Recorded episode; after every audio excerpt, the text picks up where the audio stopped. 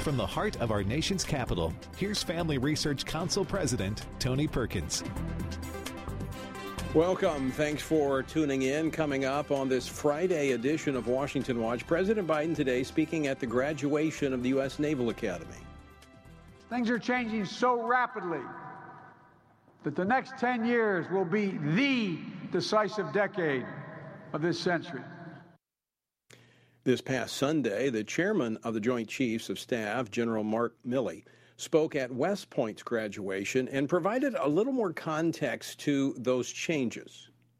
And whatever overmatch we, the United States, enjoyed militarily for the last 70 years is closing quickly.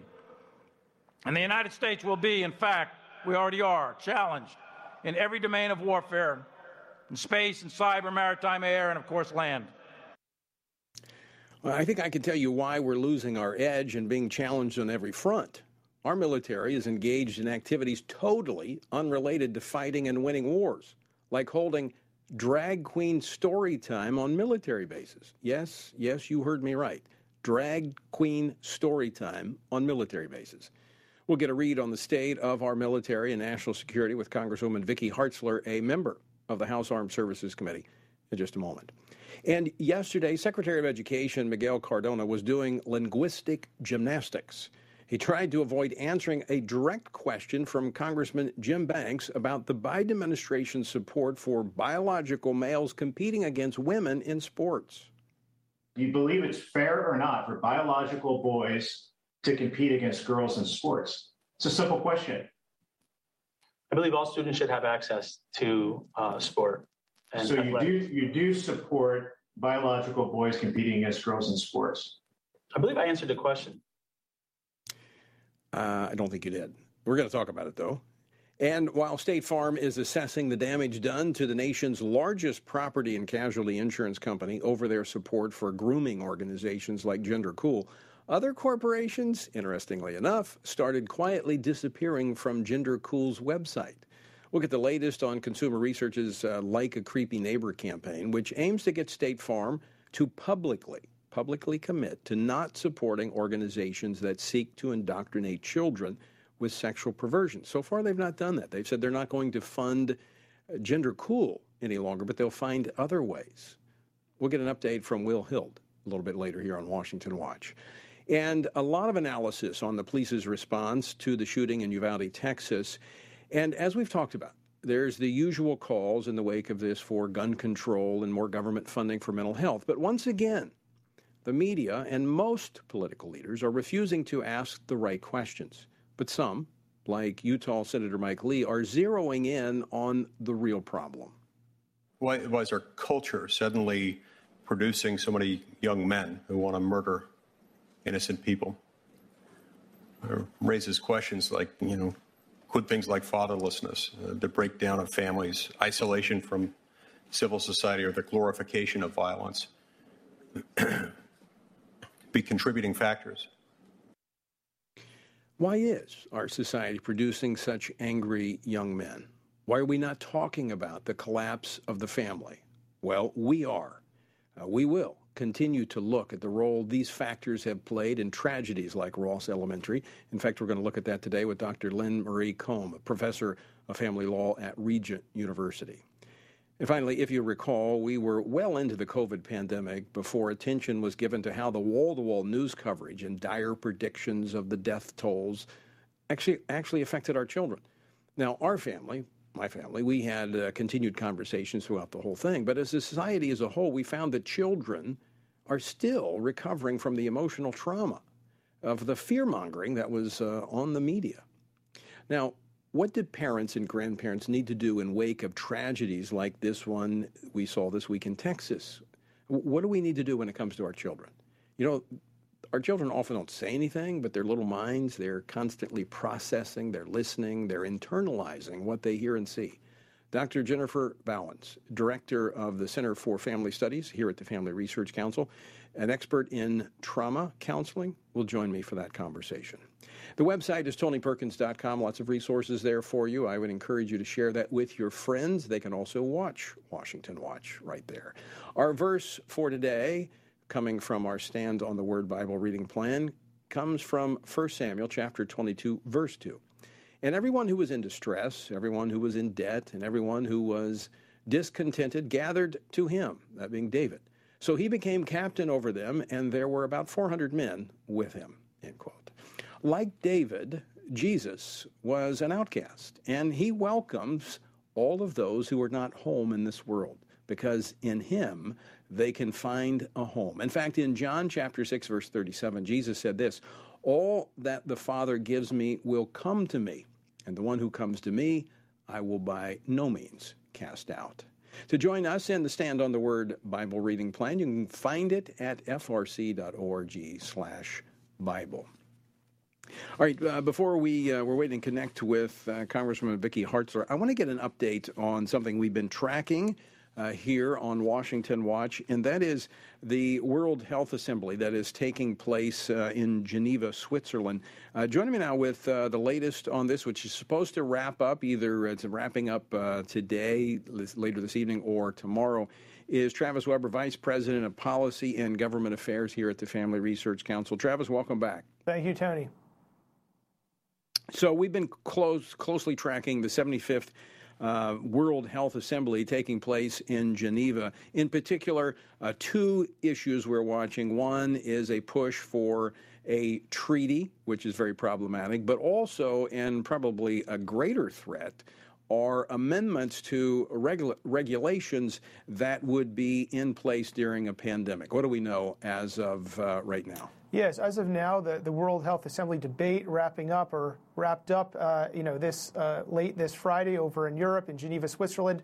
You know, during this debate over the past week, they've been considering proposed amendments that are pushed, being pushed by the United States, by the Biden administration, that would alter the balance of power between the World Health Organization and member states uh, in a problematic way because you're going to tip the balance of power, give more power and authority to the WHO in regards to how it exercises control uh, over member states in, in the next pandemic, next emergency, um, requiring states to provide their plans of action within decreased response times, giving the WHO more oversight over what the states plan to do in response to a pandemic. So obviously, these are troublesome. At least the Biden administration needs to offer a plan or an explanation to the American people for why it feels these are necessary. I don't think we've really heard that. Uh, we, we feel this is important, therefore, to bring out for the public to understand this is happening. Now, thankfully, Tony, in terms of the debate this week, it does appear that the African number of African member states have objected to the proposed amendments the U.S. has offered. So the African states saying to the United States, these have not uh, been consulted. We've not been consulted enough on these. You're pushing these without consulting us, sort of trying to, to ram, uh, ram these down the, for approval through the approval process without consulting the, the African member states. This is the same issue we have with the American public. They need to be consulted and have an explanation. So it does appear we're on a good track for success in not seeing these adopted. We have to wait for the final verdict on that, however, at this point. Yeah. And I understand there was also opposition from the UK, um, and I'm also hearing there may be a special uh, meeting called later so this is something we're going to have to uh, to continue uh, to track. Travis Weber, thanks so much for uh, for the update. Thank you. Well, as Memorial Day approaches, the nation is still reeling from the tragic violence in Texas this week with uh, competing but familiar talking points on how best to eliminate such senseless violence. You know, the continuous drumbeat from the left, more gun control, uh, even as they overlook the root causes that we are going to have to address, and we're going to talk about that later. But joining me now to, uh, to, to, to, touch on this as well as the state of our military is Congresswoman Vicky Hartzler. She serves on the House Armed Services Committee, the House Agriculture Committee. She represents Missouri's 4th Congressional District. Vicky, welcome back to uh, Washington Watch. Oh, thank you, Tony. It's good to be here. Now, I, I know this is uh, very close uh, to you in personal simply, I mean, you're a mother, a grandmother, but a former teacher. You've been in the classroom. Um, how does that inform your reaction to the news that we've heard this week out of Texas? Well, it just breaks my heart. I was a school teacher for many years. I am a mother, and just the thought that any child could lose their life, especially at the hands of a terrorist, a shooter like this, is just so, so sad. It's tragic. And we've got to do everything we can to protect these kids and make sure this doesn't happen again. And you know, we hear the same old thing. You know, we have these calls for more gun control you know, mental health spending. And, and look, there, there's room for that conversation, but you know, we're failing to to really get at the heart of the matter. And I know, having been in the classroom, you see the effects of the collapse of the family. No, it really is. And it, it goes back to the family, goes back to the heart issue. It's a spiritual issue. And, uh, you know, we just need to reach out to every young person around us, no matter what their home life, and let them know that they are loved, that God has a plan and purpose for them, uh, and that you know there's no no reason uh, to be violent towards anyone but at the same time we need to harden our schools and it's just uh, yeah. sickening to me to see the potential that this individual just walked into a, a school uh, an unlocked door and so i think there's more that can be done to make sure that uh, these individuals cannot access our children. And uh, I have introduced the police officers protecting children, and I've been working on that for the last couple of years to allow off duty or retired police officers to the ability to carry a gun on school grounds uh, if the local mm-hmm. school wants them to. And I think there's just some common sense things that we can do like that to add more protection for our kids, while at the same time yeah. reaching out and working with young people and helping them. Yeah, and I think to, in order to express children, let them know that their value and love, we have to allow uh, a conversation of faith back into that uh, space once again. Before we run out of time, uh, Congresswoman Hartzler, I want to move to the issue of our military. You sit on the House Armed Services Committee, the President today speaking uh, before the U.S. Naval Academy, talking about the challenges, and this is a defining decade.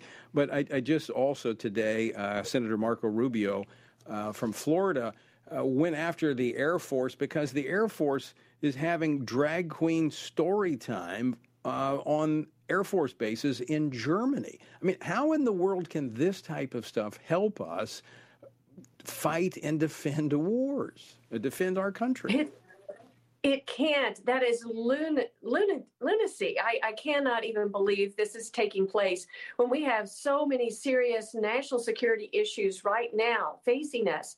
We look at what's going on in Russia. We look at the threat from China. Kim Jong un just sending off more missiles out of North Korea and Iran, very close to nuclear capability. And at the same time, we have the Air Force doing this in, uh, in over in Germany it just shows the wrong priorities of this administration. And we need to get back to the mission of the uh, military, and that is to fight and win wars or deter wars. Uh, and that has started to be eroded, starting with under uh, President Obama. And now, under President Biden, it is continuing, and we have to reverse course, or we're going to be in serious trouble. Yeah, in, in, fact, that's what General Milley says. He doesn't say we need to reverse course, but he does say we're going to be in trouble. We're losing our edge, and I think this is why. Congresswoman Vicky Hartzler, always great to talk with you. Thanks so much for uh, for joining us on this Friday afternoon. You bet. Thank you, Tony. All right, a, a great warrior for faith, family, and freedom on Capitol Hill. All right, coming up, State Farm continues to receive blowback for their efforts to supply transgender books to five year olds. Will other companies learn any lessons from this? There's evidence to suggest that maybe so. At least they're hiding.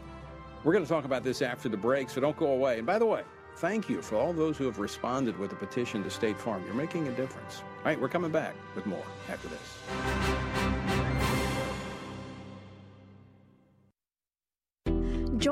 Family Research Council on an exciting two year journey through the Bible.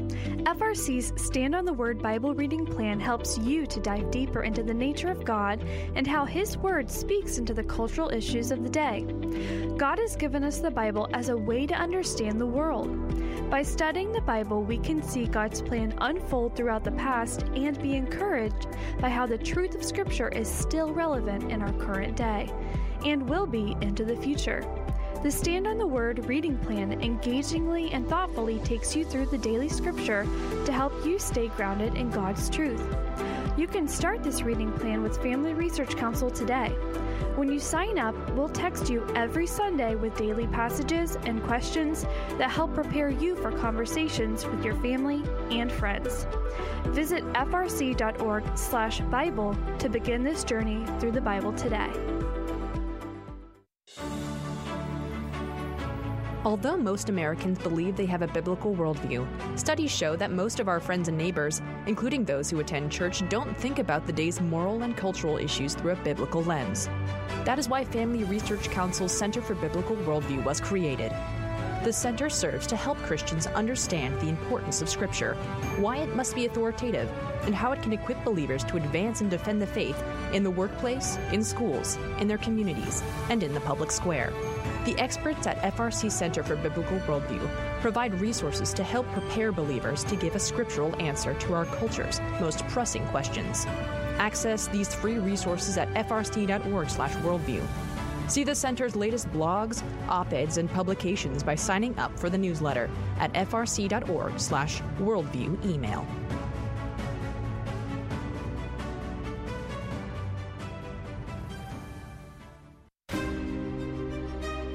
Want to be able to stay up to date on conservative news? Are you looking for Christian resources to help you stay politically engaged? Then download Family Research Council's Stand Firm app. With all of our content available at your fingertips, you will conveniently be able to stay up to date throughout your busy day. The Stand Firm app will give you access to a variety of resources, such as our most recent radio programs, social media posts, and publications. Additionally, you will have the opportunity to take action and make your voice heard by contacting your elected officials on the issues that most concern you. Visit the App Store on your smartphone or mobile device and search Stand Firm to download Family Research Council's official Stand Firm app. Again, search Stand Firm and download the app today.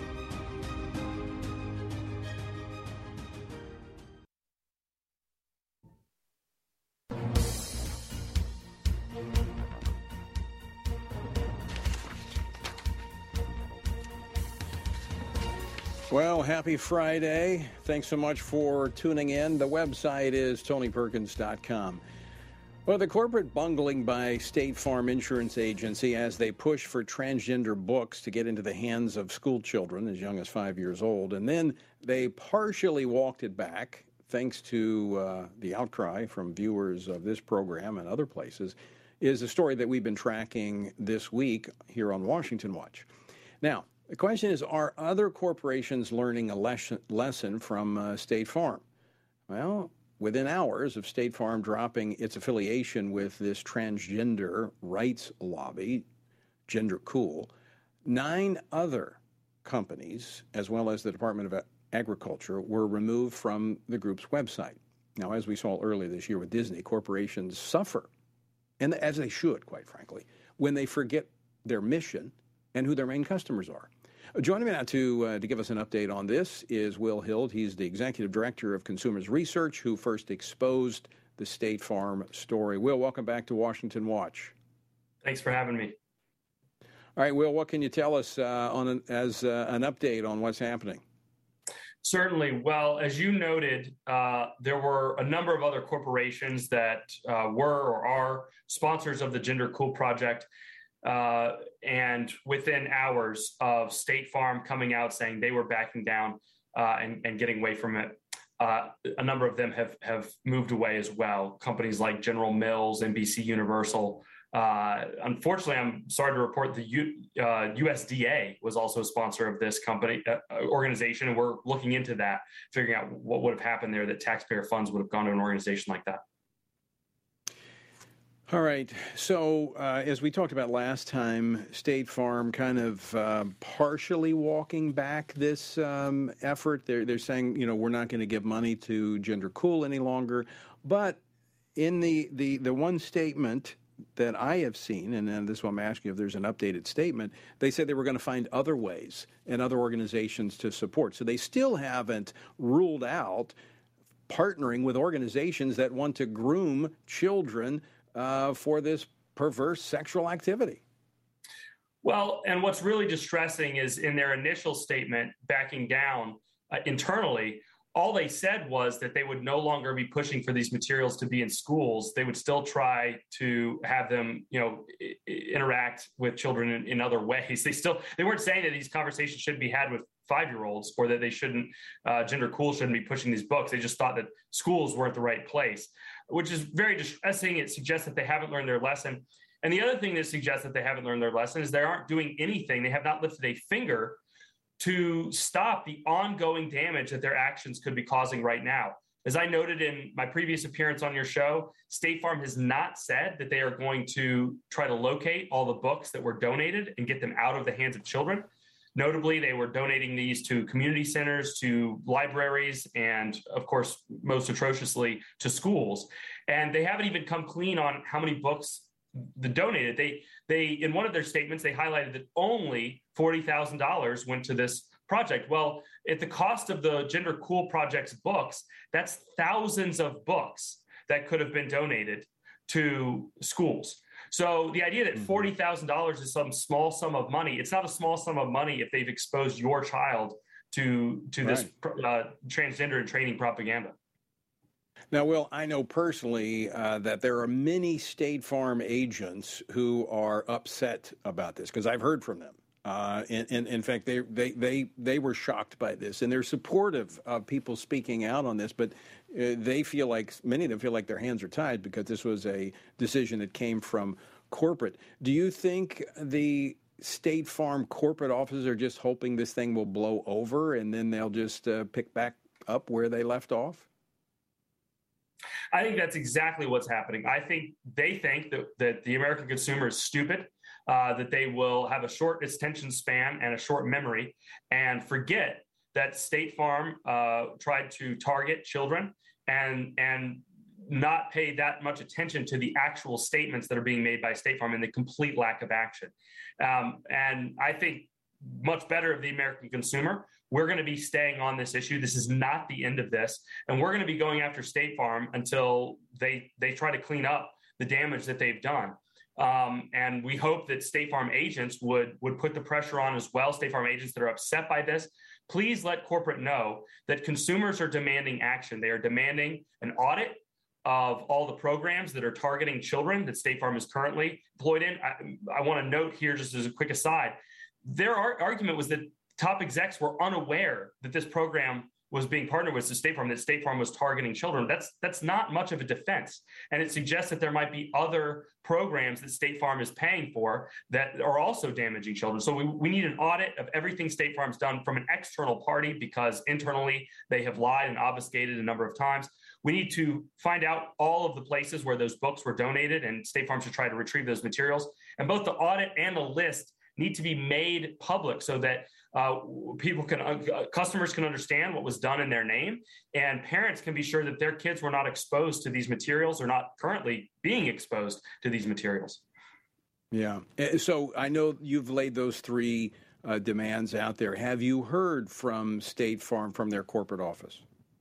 No, we have not heard a response to to these demands, and it's it, it, again, it's incredibly disappointing. They think that they have somehow remedied this by simply saying that they won't do the most egregious thing again, but that, that's that's not cleanup. This would be like if BP yeah. had, uh, you know, after the oil spill, had just said, "Whoops, sorry," and just left the Gulf Coast. Uh, that's not a cleanup.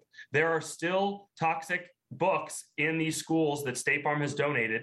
There's no even understanding of how many or where they are. Parents may not even know if their kids are being exposed to this. Right. So it, it's really egregious and it just speaks to a, a level of corporate irresponsibility that's hard to even put into words. Well, Will, uh, I, I, promise you this: as long as you stay on it, we're there too. So uh, we'll we'll continue you. to check in with you as we get uh, more developments in this. Thanks so much for uh, joining us today.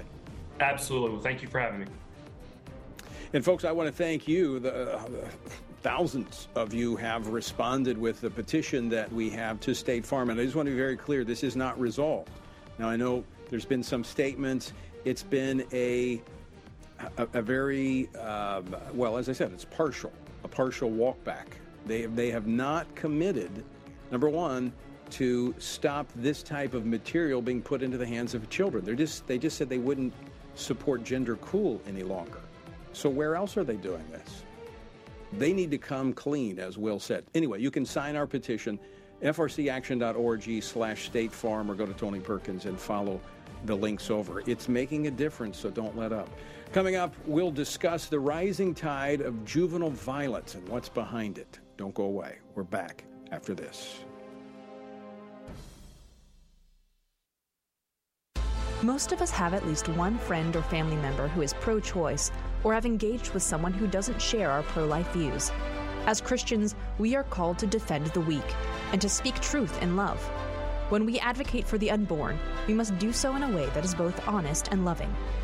At Family Research Council, we recognize the inherent dignity of every human life, from conception until natural death. The value of human life is not conditional upon its usefulness to others or an arbitrary evaluation of a person's quality of life. Rather, the value of human life is unconditional because God, the author of life, has created all humans in his image. FRC's Center for Human Dignity exists to give a voice to the voiceless by helping others speak up for those who cannot speak for themselves. Access our free resources at frc.org/life so that you can address abortion, human trafficking, pornography, and more. Attention university students, do you feel called to promote faith, family, and freedom in public policy and the culture? Are you hoping to grow in Christian leadership? Then join Family Research Council for an unforgettable internship. FRC's 12 to 15 week internship program is designed to educate university students who are passionate about public service and who believe that a biblical worldview is necessary for government to serve the people and for culture to thrive. As an intern, you work alongside FRC's experts who will invest in your personal and professional development as you prepare to make a kingdom impact in the world. This paid internship offers free housing in DC, allowing you to experience community with other faithful conservatives in the nation's capital. For more information and to apply, visit frc.org/internships. That's frc.org/internships.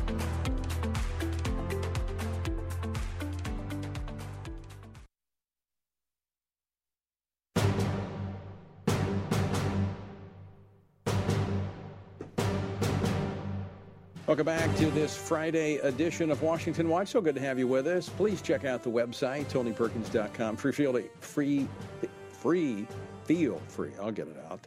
To email me, tony at tonyperkins.com. All right, you know, as I've been talking about, you get the same old talking points gun control, mental health spending.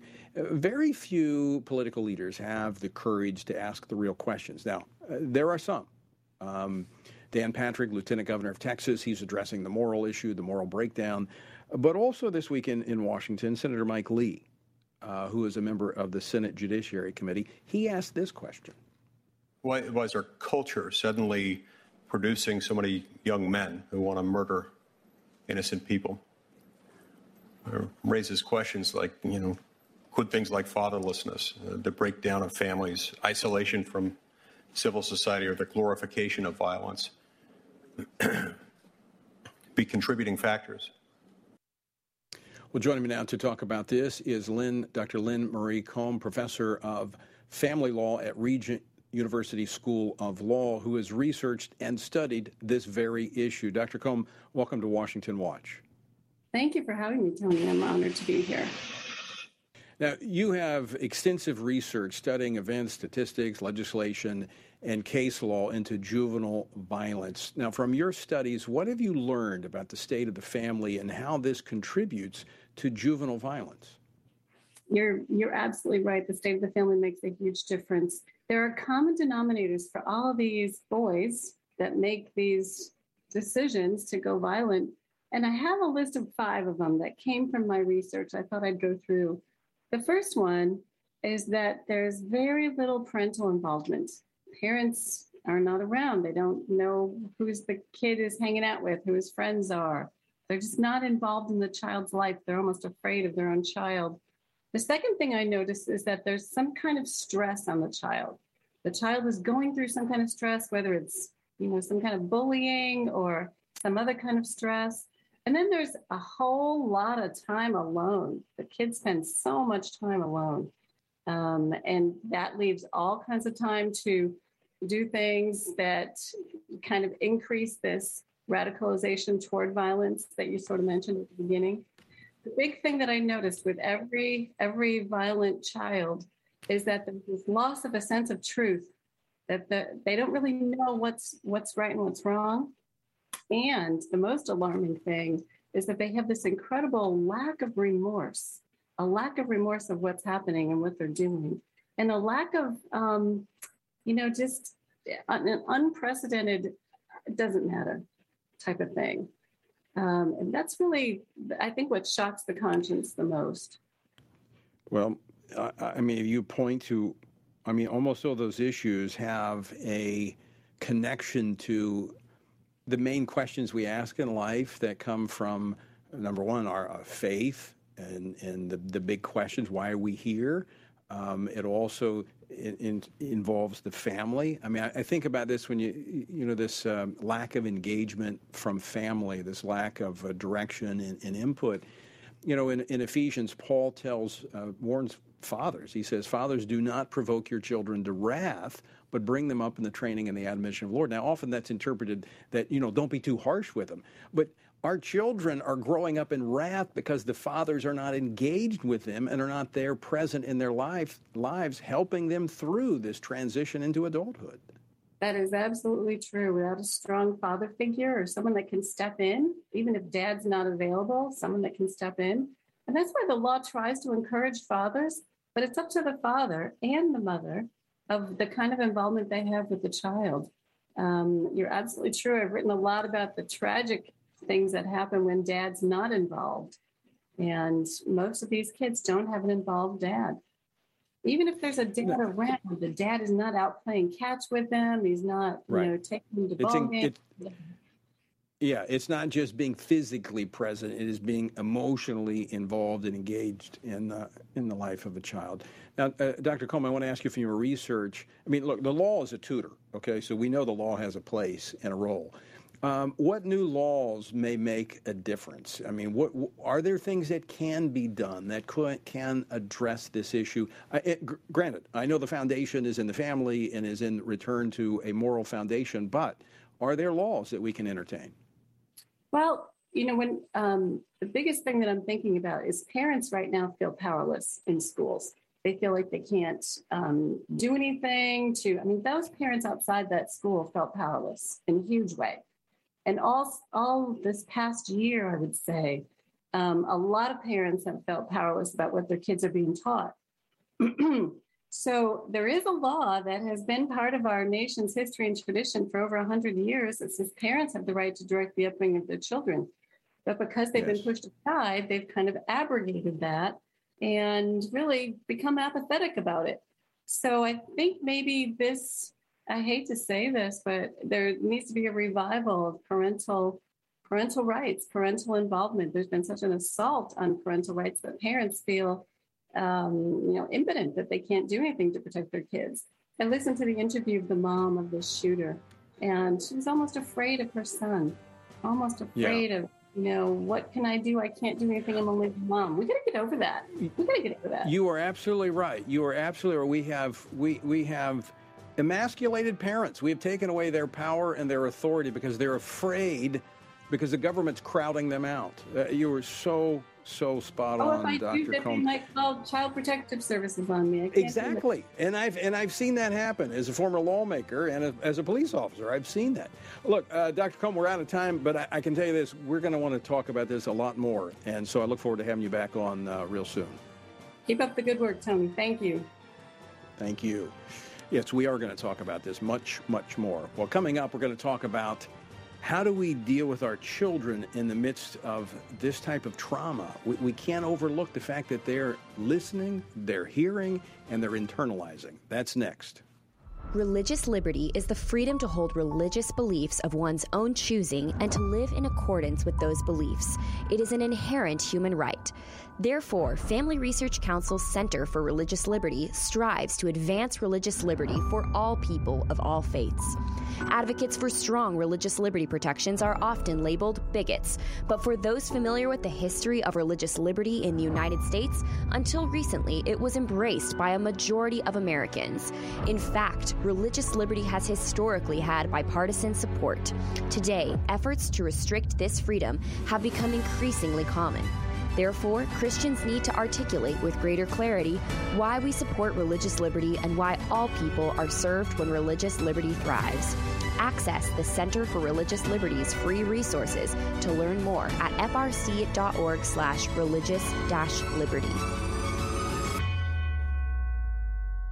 In today's culture, there are few examples of godly manhood. Men, husbands, and fathers need a model of leadership, strength, courage, and sacrificial love that they can look to. But where can they find it? Try our Stand Courageous Men's Ministry. We seek to help men develop a strong biblical character, cultivate positive habits, build and rebuild relationships, and make commitments that will move men closer to God's good purpose and design. Men who will stand courageous. We invite you to join us at a Stand Courageous Men's Conference to discuss critical aspects of masculinity. These conferences are led by men who struggle with the same issues you do and will invest in unpacking our role as a defender, provider, instructor, and battle buddy so that we can have the generational influence as a chaplain inside and outside the home. Learn more and find a Stand Courageous event near you at standcourageous.com. At Family Research Council, we want to be able to keep you informed on our latest resources and events. Due to the growing threat of tech censorship of conservatives and Christians, we've created a tech subscription platform so that we can stay connected. So if we get canceled, you can continue to receive updates on faith, family, and freedom. How? Just text STAND to 67742 to sign up for our text alerts, and you will get FRC's content straight to your phone. Again, just text STAND to 67742 and you will get special alerts on the biggest stories of the day. You can stay informed with just a simple text. We want you to be able to stay connected with like minded community and to always have access to our content. Stay connected and informed. Just text STAND to 67742.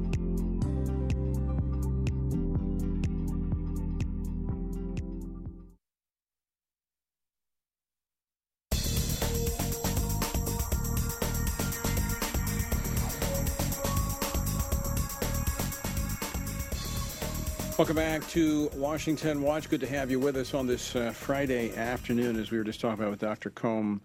Um, you know, it, it really it, it, does come back to the family, comes back to faith, and you know, one of the things she mentioned, just to kind of summarize the five uh, aspects she was talking about, is you know, kids have a lot of time alone, and that's a big problem.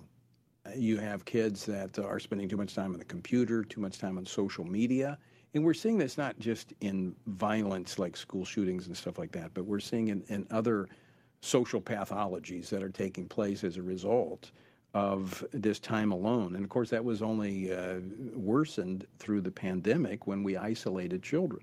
So you really, as a parent, let me just empower you with some of these things. You, it is your child. God gave you the child. Now, I don't really care what the government says. Now, I, I will tell you, it's time that we start raising up more mama bears who will stand between their children and the government. And that goes for fathers. Fathers should be f- at the tip of the spear. Right? Not, I say mama bears because moms are uh, very protective, but it's time fathers stand in the gap for their children and say, you know what, the government's not going to tell me how to raise my children. You know, if the government was doing such a good job, we wouldn't be having these mass shootings we wouldn't be having all of these pathologies. And, and I actually spoke about this this last Sunday as I was preaching on this, comparing a number of statistics in 1963 to today. And, and one of them is uh, just the drug overdoses. In 1963, we had about 100, and, uh, I'm going to be maybe a couple of all, a couple numbers off, but it was like 186 deaths related to drug overdoses in the entire year. The entire year. Today, the average is about 196 a day in America. And, and, I could go on with a whole list. So, if the government was doing such a good job with their faithless policies, then we wouldn't be in this mess. So, it's time we assert ourselves and the role that God has given us as parents. And so, you need to be monitoring what your children are doing in their rooms. In fact, we always had a policy no computers in your room, no televisions, no computers in your room. And, and then there's the stress issue. Now, part of, and I'm going to talk about this, I'm going to hold that one because I'm going to talk about this with our next guest. Um, but the other issue, no sense of right and wrong. This goes back to the very heart of the morality that we've pushed out of our society. That, you know, we cannot have God in schools. We cannot have the Ten Commandments in the schools. There's, the, the, you define right for yourself, and I'll define right for me. This postmodern world in which we live. That's, that's what this is producing. And this lack of remorse. Again, if you're here by chance because you're the product of evolution, then what difference does it make? You see, we are getting what we have sown. And I, am saying this to say this is that it is time as Christians in this country who know the truth and who have been set free by the truth to proclaim that truth and no longer apologize or be silent or to shrink back into the shadows of society because we're afraid someone is going to criticize or someone's going to mock us. Because guess what? Children are dying as a result. We have been silent and we have allowed the government to crowd out the family, to crowd out the church, and look at the results. This is this result is not because we have people children going to Sunday school. This result is not because we have in our schools because uh, every day is being opened with a prayer, that's been kicked out. We have this because the godless agenda of the left has dominated in our schools. This long march through the institutions is almost complete. And this is the tragic result. It's time we speak up. Now, I want to talk about, as moms and dads, grandparents, when these events occur, you have children who may not be saying anything, they're, but they're watching and they're listening. And this is wall to wall. I mean, this and this. Uh, the worst thing you can do is have the, the television on cable news 24 7. And I go into so many, we don't have cable, right? We don't have it. I don't have television um, because I don't need to hear what's bad. I know it's bad. But some people, they just have, this is going on and on and on and on and on, and kids are watching it and they're processing this and they're internalizing it, and it's increasing their stress, it's increasing their sense of isolation. And, and so we're not having conversations with them unless we're being intentional about it. And what happens? Well, it begins this cascading effect. So, what do we need to do? Well, joining me now to, uh, to talk about this uh, is, is someone who has extensive experience in crisis counseling. And she is uh, here at the Family Research Council. She is our director for the Center of Family Studies, Dr. Jennifer Bauwens. Uh, Jennifer, welcome back to the uh, to the program. Thanks for having me, Tony. All right, uh, with your background as a trauma counselor, l- let me just. I, I know the, the situation there in Uvalde, Texas, is one thing, but this is affecting children all across America and families all across America what should we be looking for and how should we be having conversations? Yeah, you're right. This is um, something that our society is experiencing across the board right now. I think COVID, especially the beginning of COVID, uh, really opened the door to a pervasive sense of trauma. I'm not saying that it met criteria necessarily for PTSD, but our, our culture right now has gone through a lot of trauma. And so whether, as you know, Tony, I um, also did research with the families of 9 11, and I've worked um, with families from Virginia Tech and other uh, university school shootings. And what you find, whether it's in the interpersonal uh, trauma world or if it's one of these communal trauma worlds, um, a lot of the experiences and reactions are the same. Um, and so there are some things that we can um, look for that regardless of what your your family members dealing with, the kind of trauma they're dealing with, these some of these reactions are going to be the same. And you already mentioned um, one of the things that we learned from 9/11 is that we don't want to just keep the television going. We don't want to keep these scenes, um, these traumatic scenes, and um, the grief reactions going. Um, if you're not equipped to handle that, uh, it's it's there's no benefit because you're exposing yourself to someone's emotional reactions, and it's just going to produce a sense of helplessness in your response, and it's not going to be productive for your children either to see that imagery going on. And we we know that. Um, that people can actually mimic traumatic responses, like being there in the first hand from, Right. from media exposure. Right, and, and and as you said, it's, it's it's like in a loop. It's constant. It's constant. And, and and to survive this, whether you're close to it or you're removed from it, I mean, as a society, we are we're all there.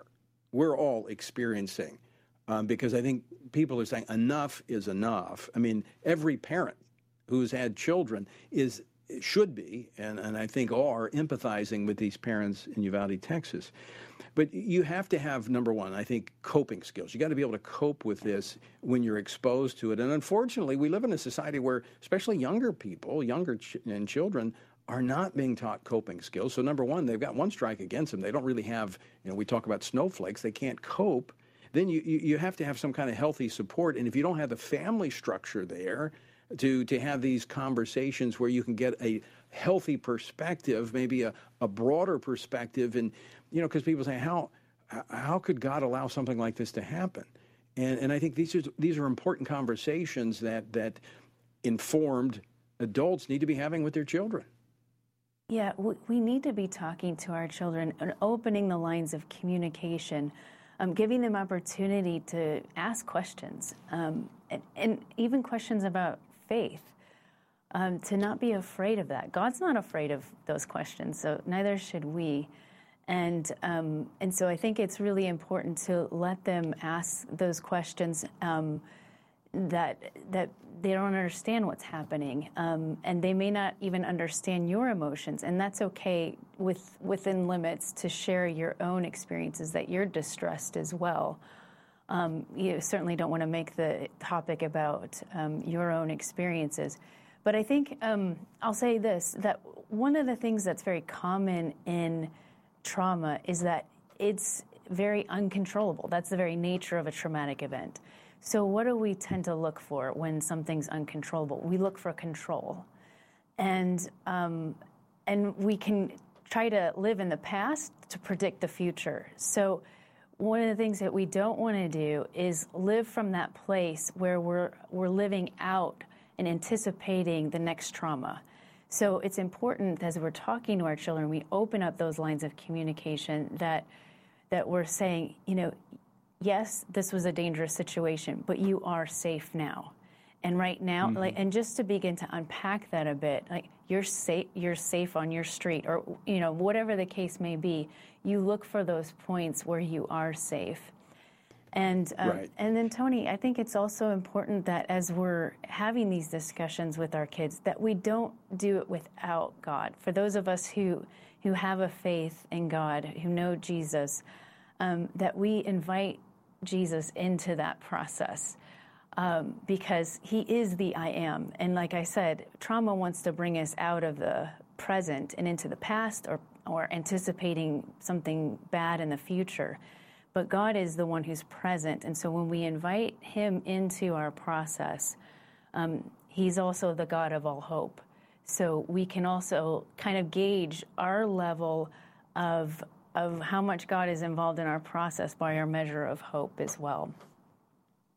Uh, Dr. Bauwens, I want to go back to something you, you, you said about you know helping our kids feel safe, Mhm. because as you and I have talked about this before in another context, that the the mind, the brain is developing, and and children see things a lot differently than adults because they're in their twenties before their their brain is fully developed.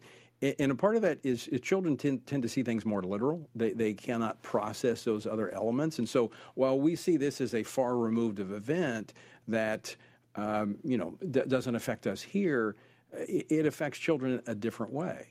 Yeah, that's right.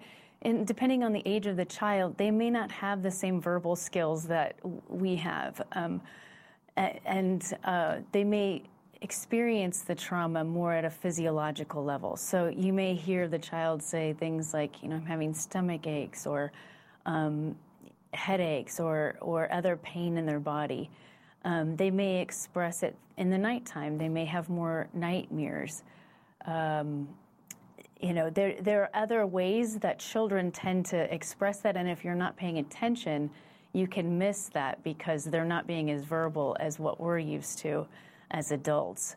Um, so it's important to just kind of pay attention to, like, if there have been relationship changes, maybe, maybe some strains on a particular relationship, um, or have their habits changed, or maybe they're talking about the event um, kind of incessantly. So those are those are keys for us to look at and think, okay, maybe we, we need to have some more conversations about this, um, and you know, kind of assess where we need to proceed from there. So those are some of the warning signs that parents should uh, be looking for if their child is, uh, you know, kind of processing this and, and beginning to display stress over this incident. That's right and and they may not be directly involved, but um, you know we have to also consider the fact that all schools are probably on high alert right now, um, and there's a there's a sense in the air. I mean, we feel it. Um, you know, when when the events happened in New York uh, about a month ago, when there was a violent attack on the subway. You know, if you ride the metro, you're a little bit um, more hyper vigilant than perhaps you were before. So, you know, think from the child's perspective, even if they're not articulating it, they're, they're feeling um, the stress and the, the apprehension about school and, and the possible threat. Yeah, the main thing is is as you said earlier, keeping the lines of communication over, talking through these things, not uh, you said not not rehearsing it over and over and, and spending too much time on it, but but looking for and having conversations and, and talk about this because this is a tragic event. This is this shakes our world. I mean, when you think about this, we, when you have kids in elementary school, and this is not just an isolated incident, we're seeing this far too often. And, you know, I think kids look to parents and say, Who, who's going to solve this? And, and I think we need to talk to our kids about what the solutions are as well. That if we as a society don't return to an understanding of who God is and who we are as His creation, and we don't return to a boundary of right and wrong, that unfortunately we're going to continue to see this. And I do think that that's a part of helping our kids process what's important, that know that if we keep doing the same thing, you need to, you, you need to be ready because we're probably going to get the same results. Yeah, I, I think that's right. Um, you know, there's there's a larger picture at play with these with these shootings, and uh, I believe your last guest alluded to a, a, a lot of those issues. We are in the midst of a mental health crisis, and um, but it's also a crisis of faith and a crisis of, of relationship, or what in, in my field yeah. we call it attachment. And if those things aren't addressed, those root causes aren't addressed, um, we will continue to get the same thing. Yeah. Yeah, I, I, think and there's there's other there's ev- other evidence I think in our society of this the increase in homelessness, the detachment with family, all of this. Dr. Jennifer Bauwens, always great to talk with you. Thanks so much for uh, joining us on this Friday afternoon. Thanks for having me, Tony. All right. And folks, thank you for joining us as well. And I conti- encourage you to continue to pray for those in Texas, but pray for our country.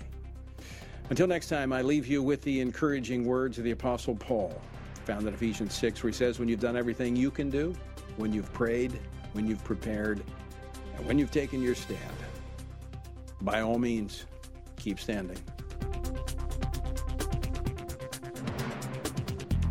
Washington Watch with Tony Perkins is brought to you by Family Research Council and is entirely listener supported. Portions of the show discussing candidates are brought to you by Family Research Council Action. For more information on anything you've heard today, or to find out how you can partner with us in our ongoing efforts to promote faith, family, and freedom, visit TonyPerkins.com. Also, to leave a comment about Washington Watch, call our watch line at 1 866 372 7234. That's 1 866 372 7234.